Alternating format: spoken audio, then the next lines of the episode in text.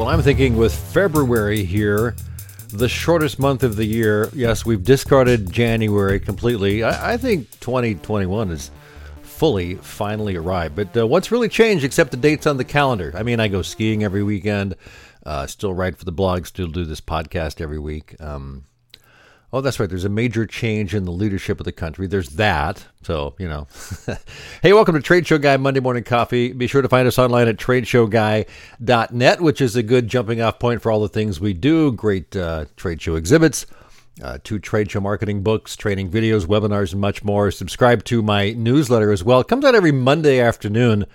It's about a five to seven minute read, I suppose. Links to the blog posts we do, as well as this particular um, video slash uh, podcast. So just uh, find it at tradeshowguy.net or go to tradeshowblog, tradeshowguyblog.com. There you go. Got a fun interview this week.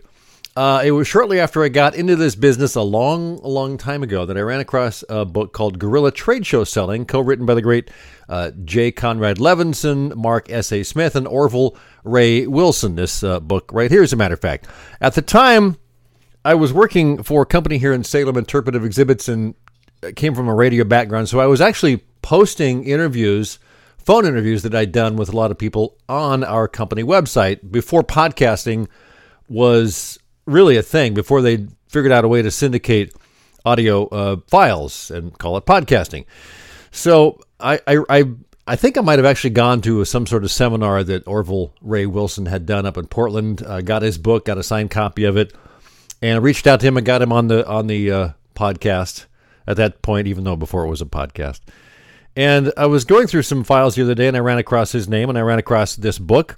And so I emailed him and said, Hey, let's go back on the show. You got to come back on the show with me. And he said, Great. So we set it up. So our guest is uh, co author of six of the legendary guerrilla marketing books, translated into 63 languages and more than 26 million books in print for more than 40 years. He's been traveling the world helping people just like you learn to get the edge you need to win in today's competitive market. He has spoken in more than 1,000 cities in 47 countries on every continent except Antarctica. As an executive speech coach, he helps professionals discover, develop, and deliver their unique message to the world. Today, he's going to share his insights on speaking and marketing in the virtual environments and more. Joining me via Zoom from his studio in the mountains of Coal Creek Canyon, Orville Ray Wilson. Pleasure to have Orville on want to welcome Orville Ray Wilson to Trade Show Guy Monday Morning Coffee. Orville, I, I, appreciate you spending some time with me. Thanks. It's good to see you again. It's been a while. It's a it's a pleasure, Tim. Thank you. I know we connected many years ago, early on when I got into this industry. And I will tell you that I ran across your book, and I'm not sure how it happened, but you sent me a signed copy of it. And uh, it, I learned a lot from it about the concepts of trade show marketing early on as I was kind of learning the industry. I came from radio. I had no idea the trade show world uh, existed, and it was kind of fun to go through there. And I picked a lot out of it over the years. Um, uh-huh. and, and I think in the sense it's dated, but also in a sense the concepts are still clear. I mean, I, the only sense I think it's dated is that social media has come in and changed a lot of stuff, but all well, the guerrilla sure. stuff is still true. So all the guerrilla stuff is still true. People still use business cards. They still use billboards. They still, you know, if they have any sense at all, they pick up the telephone and talk to their customers social media has just added a whole nother arsenal of weapons on top of the more than 200 that we've written about in in, uh, in the series over the years. Yeah, you probably so got that book back in the back when it first came out. We were begging for people to do reviews for us. so, but it's uh, it's gone on to become one of the best selling books on the topic uh, in publishing history. And you've uh, also we mentioned at the top that you've done several other books with Jay Conrad Levinson. Tell me about that collaboration, how that came about I know he's passed in the last few years, but uh, that must have been a very fruitful collaboration for you guys. Well, yeah, he started with his first book, Guerrilla Marketing, published in 1984. Uh, in 1989, uh, his agent approached me to ghostwrite a sequel on sales called Guerrilla Selling. The rationale being that there were more salespeople than marketing people, and, and there was a bigger market for it. And my response was, I didn't want to be anybody's ghost.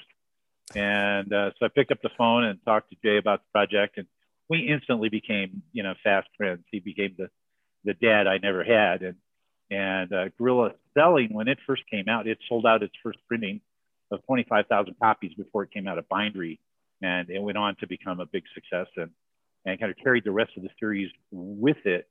Uh, the Guerrilla Marketing series now includes 56 titles translated wow. into 63 languages. We just passed 26 million books in print worldwide. Is the most successful uh, marketing series in publishing history. And uh, I collaborated on six of those titles, along with a hand, handful of other people, including uh, uh Jay Levinson and Seth Godin and Mark Smith. And uh, there were several of us that produced that body of work. Well, it, it changed a, a lot of the way it changed the way people uh, looked at marketing and just how you approached it.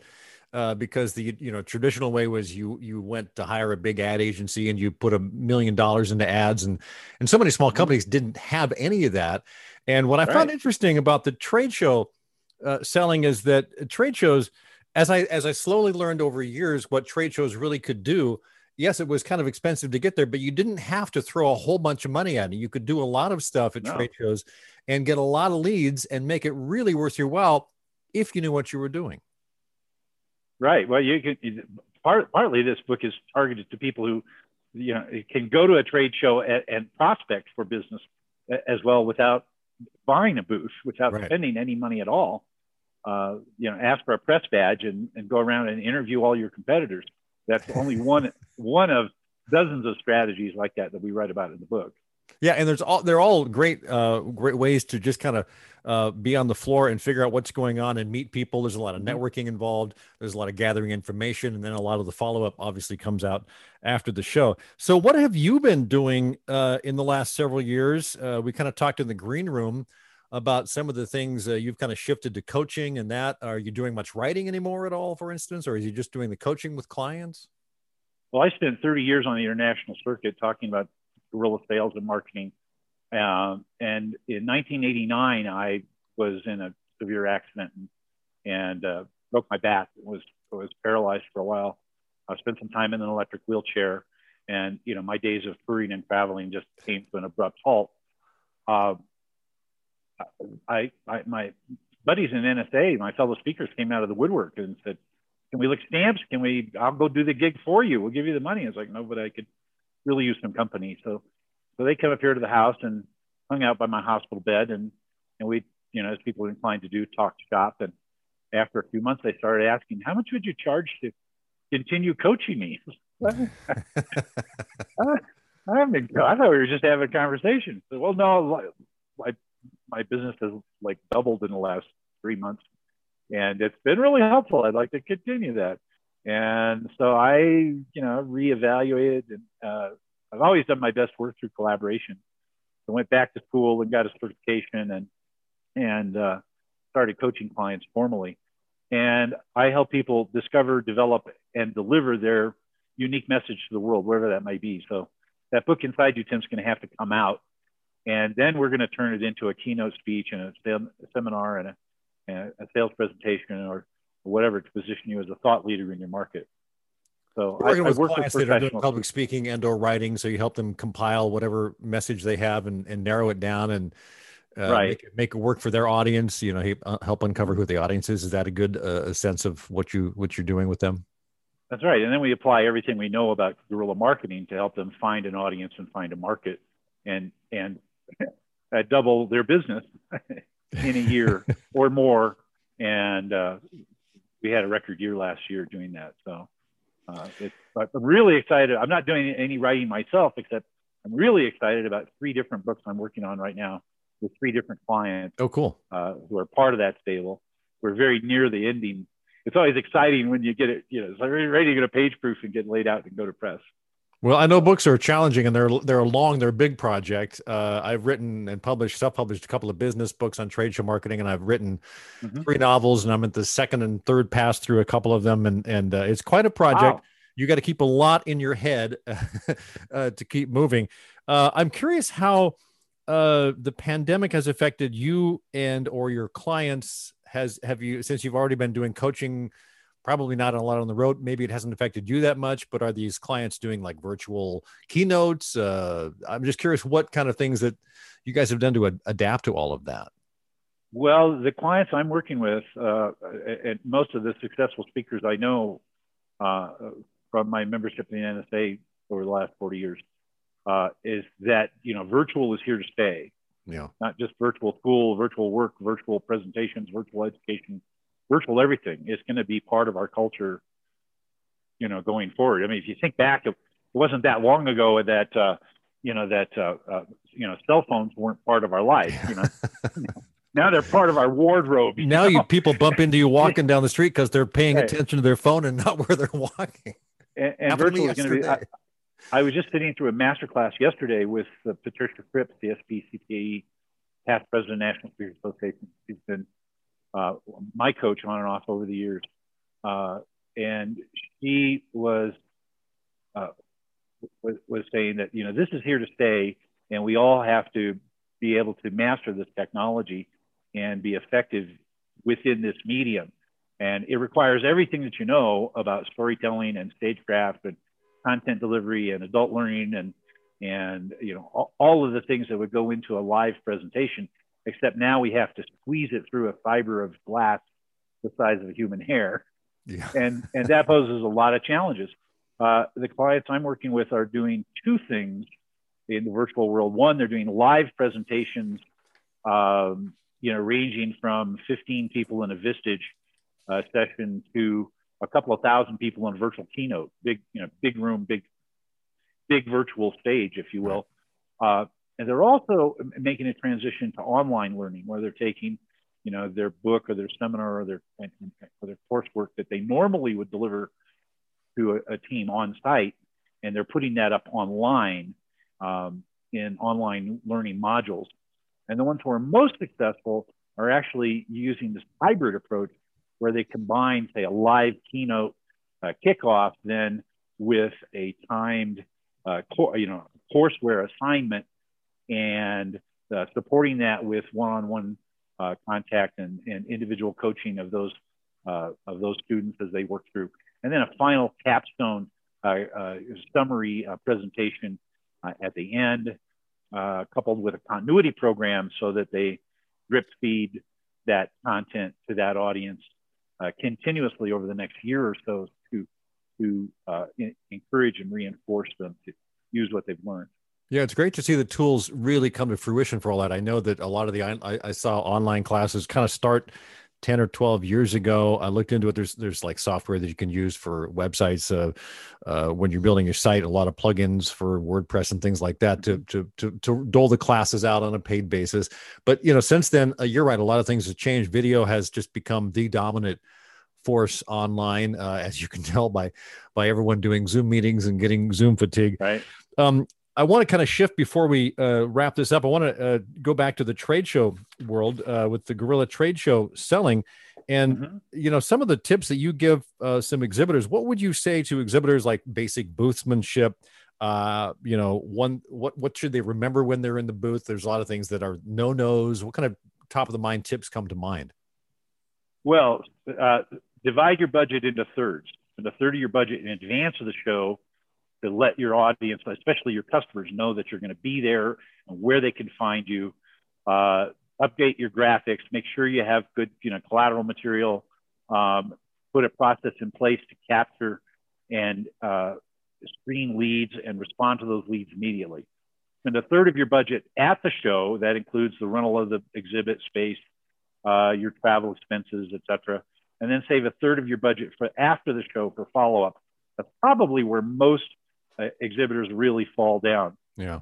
If I could give them one key piece of advice, it would be get off your butt, stand up, and get out into the aisle. I saw an analysis, I'm sure you've probably seen this same research, where they put video cameras in the ceiling and and then used, uh, I guess what they call a hotspot, you know, analysis, where they mm-hmm. yep. where they digitally analyze the traffic, and and there's an imaginary barrier between the exhibit and the aisle.